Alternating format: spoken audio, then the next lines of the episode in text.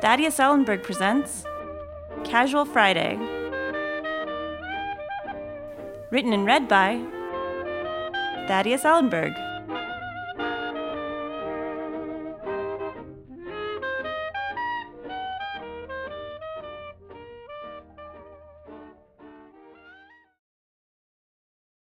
Tonight's presentation of A Lap Around Montefino is brought to you by The New Fall Line by Bruno Gallo. In stores this fall. Bruno Gallo. A Lap Around Montefino, Sector 3.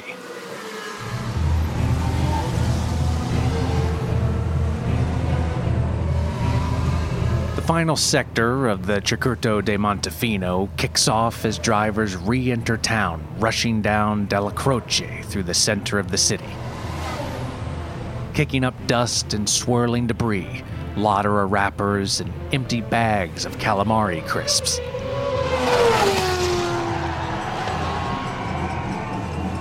Drivers shift up through the gears before flinging their machines to the left into turn 14, the famed Biscotti Bank.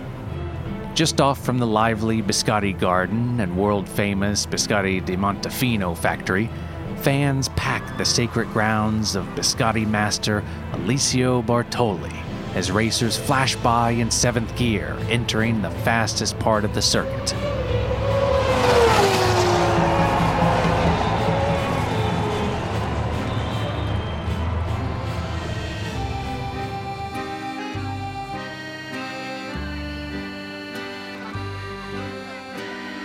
Referred to in the region as Cantucci, Montefino is synonymous with biscotti. Its origins date back to 1905, when local baker Alessio Bartoli opened a small shop along the town's main thoroughfare, where he offered two versions of his flavorful biscuits plain and mint sardine. They were cherished equally. Over the years, these tasty treats gained global notoriety, inspiring both North American and Asian variations, each featuring sausage and ketchup. Today, the factory produces over 100 different varieties shipped worldwide, from their mashed cherry pit paste to their praised smoked eggs with in shell pine nuts. Visitors to the factory will find a preserved bottle of Sartorini Vino Santo, the same wine Bartoli used to soak a sample from his first batch of twice baked history, after it proved too dry for human consumption. A formula that remains unaltered after 100 years. In the factory cellar, there sits, set back in the limestone foundation of the Montefino rock, a heavily guarded walk in steel vault a meter thick, housing the Bartoli's secret recipe of flour, eggs, and sugar. Along with their original 1905 starter yeast, famous for its complex makeup of bacterial flora and volcanic ash from the catastrophic eruption of Mount Punsanelli in 1798. The factory heightened security in 1959 after a group of professionals was hired by a rival biscotti company from the south of Italy to penetrate the vault and extract the priceless starter dough.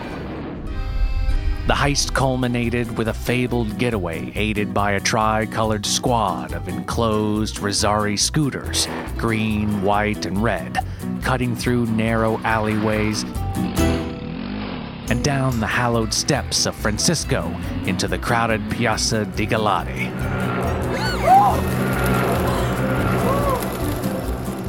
The iconic chase was so cinematic, it was mimicked in the 1968 British caper Take the Biscuit and Run.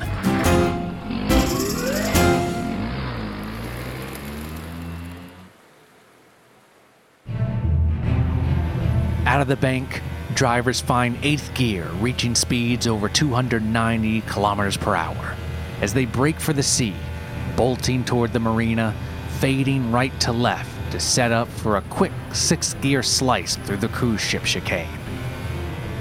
Here, Brazilian driver Paulo Ferreira collected a train of runaway attaché cases under the front wing of his turbocharged P2 Hopper during the 1987 Grand Prix.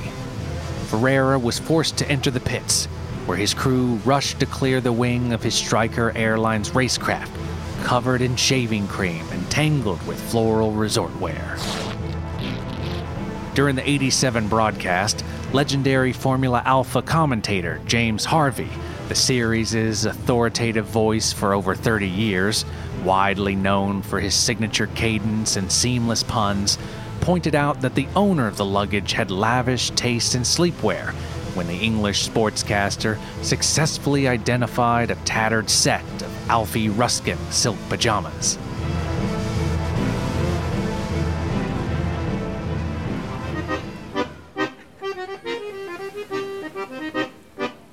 Whizzing by the cruise terminal, drivers blast out of the chicane and speed down the beachside boulevard of Costiero. They race by the exclusive Montefino Yacht Club, constructed in 1953 by Giulio Margherita, the former Marquess of Montefino. Its establishment was designed by Margherita to preserve favor with the city after reports uncovered from the war revealed his interest in converting the entire Montefino waterfront into the world's largest drive in movie theater. His wartime journal, displayed today behind glass inside the club's classy Privilegio Ristorante, consists of a series of sketches and poster drawings for movies he imagined would be screened. Giant Centipede meets Space Moth, Robot Mannequin, Invasion of the Colossal Beach Bunnies from Crete. With two central piers stretching out into the deep blue waters of the Porto di Nettuno, the private social club plays host to a fleet of eight and nine figure luxury super yachts. With names like Vittoriosa and The Hard Life, these floating mansions are perfect for entertaining either a cast of celebrities or the weekend's royalty. This year, a steady buzz around the marina surrounds the much awaited mooring of the 100 meters Turkey constructed mega yacht Poseidon's Tug, owned by Saudi Prince Sami Aboud on its maiden trip around the world. In 1996, one week before the Grand Prix, Australian driver and spokesman for Miguel Trujillo Coffee, Jaden King, a celebrated heel and toe ace with a passion for spending, slipped on the deck of his custom Dutch Royal yacht, the Ballast Buster, snapping his ankle. A private investigation into the incident later revealed a disastrous miscalculation from the vessel's crew when they fitted King for deck shoes with an intermediate tread, as opposed to the full wet. King went on to watch the race from the harbor that year on his $30,000 45 inch big screen TV.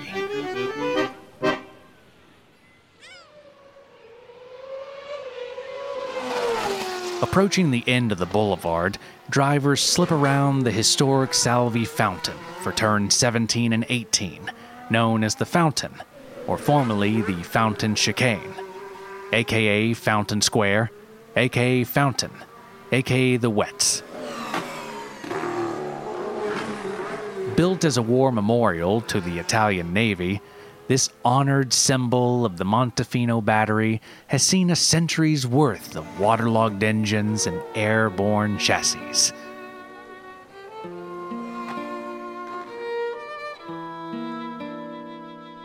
In 1929, Fabio Valletta's silver and red Nibley racecraft, which took victory in the inaugural Tangier Rally one month earlier, cartwheeled across the top of the water, fatally injuring Valletta, despite his state of the art knitted racing toboggan.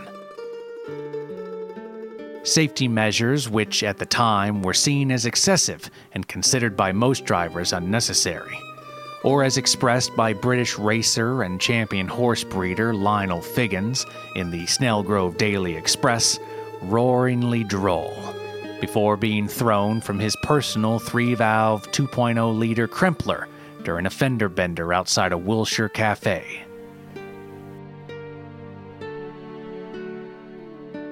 The fountain's trident harpoon mashup, held by the symbolic statue of a lone, weathered sailor with the tail of a merman, punctured the fuel cell of Pierre Dolbert's backup car as it went flying over the Sylvie fountain in an arcing trail of fire in 1949. The Frenchman suffered scratches and a severed pinky toe that plagued the nine time Formula Alpha race winner for the rest of his competitive career a period that saw Dolbert take 28 more victories and two world championship titles.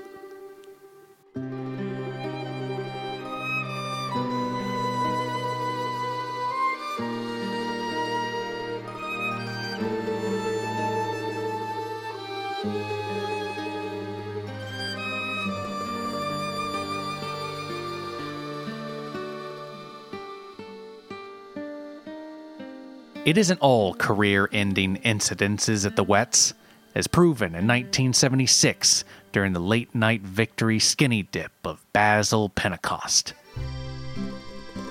After winning the semi centennial Grand Prix, the Willoughby racing driver and his girlfriend, Vera Olivares, Brazilian TV host and former video jockey, along with their inseparable lifelong friend, Teddy Collinsworth, bared all for a celebratory frolic in the monumental waters of the Selby. While sitting naked on the side of the fountain, the trio enjoyed a magnum bottle of Chateau Longry Brut before drunkenly diving into a sack of Jolly Burgers from the chain's first and highly popular European location.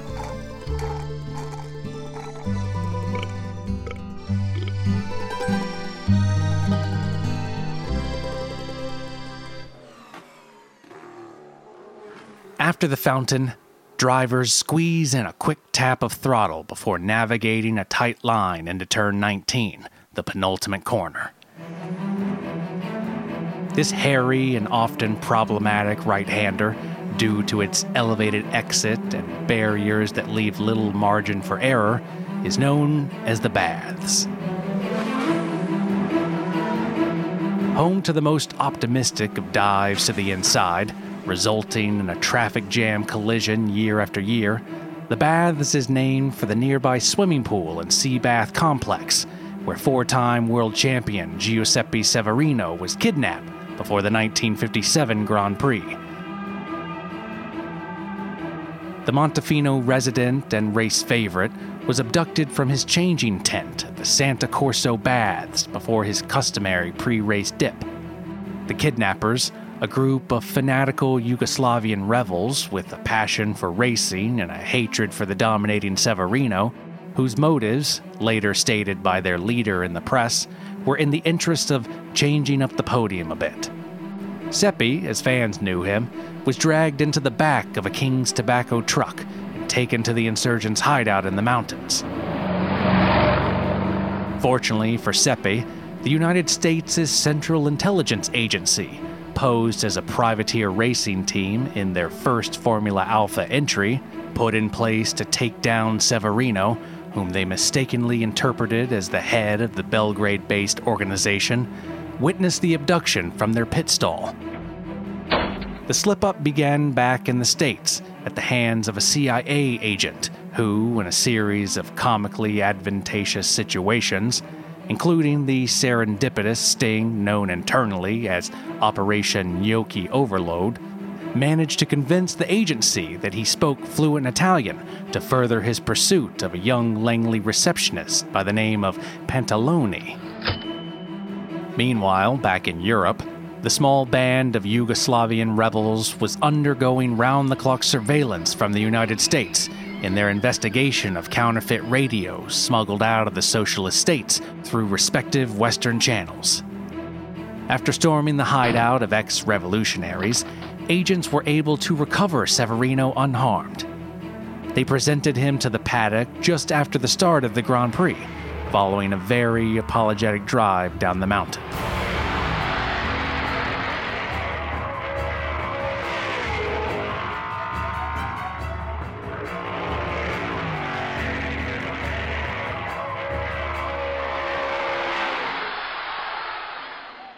Unfortunately, his drive for a third consecutive Montefino victory would fall just short, coming across the line in fourth after an inspired drive from three laps down.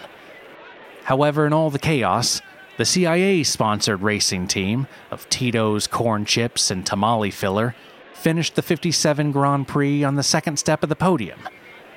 This, in fact, would be their first of two top three career finishes, proceedings later labeled as Tamale Gate by Formula Alpha journalist Morris Patterson. The second podium coming in 1981 during surveillance of the suspect Soviet Union backed Afghan racing team, whose cars had solid red liveries with a hammer and sickle on the nose.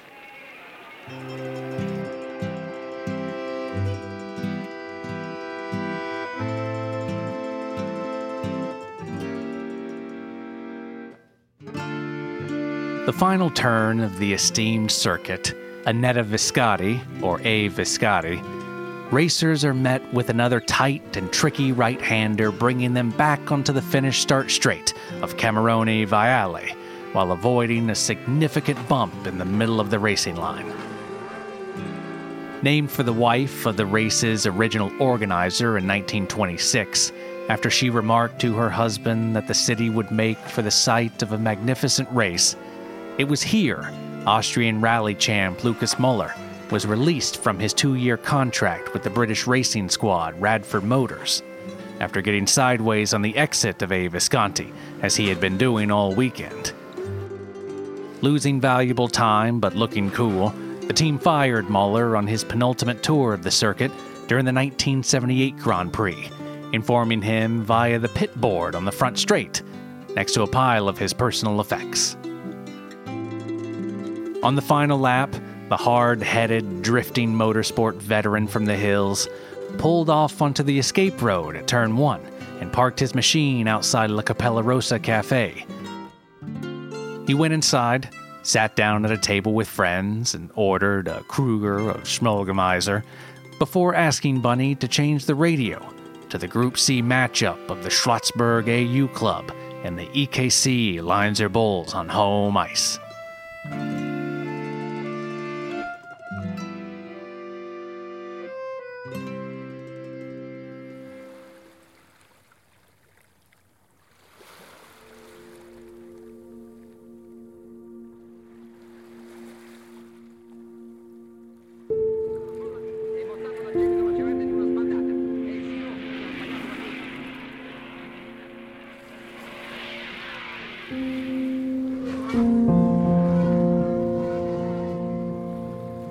Twenty historic corners, stretching just under four kilometers. A grand coliseum of wheel to wheel combat, with gladiators of flesh and blood.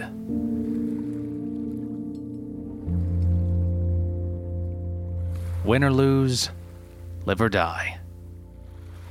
Montefino endures, enshrined in its landscape.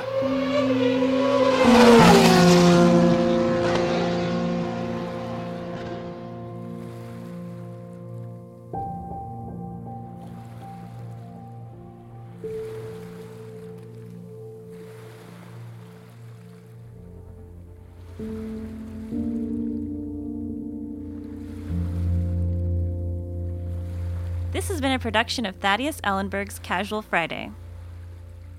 Written and read by Thaddeus Ellenburg, with an introduction by Nicole Calasich and artwork by Adrienne Lobl. This series is independently produced by Thaddeus Ellenburg. To find more episodes and information, visit our website at tecasualfriday.com or email us at contact.casualfriday at gmail.com.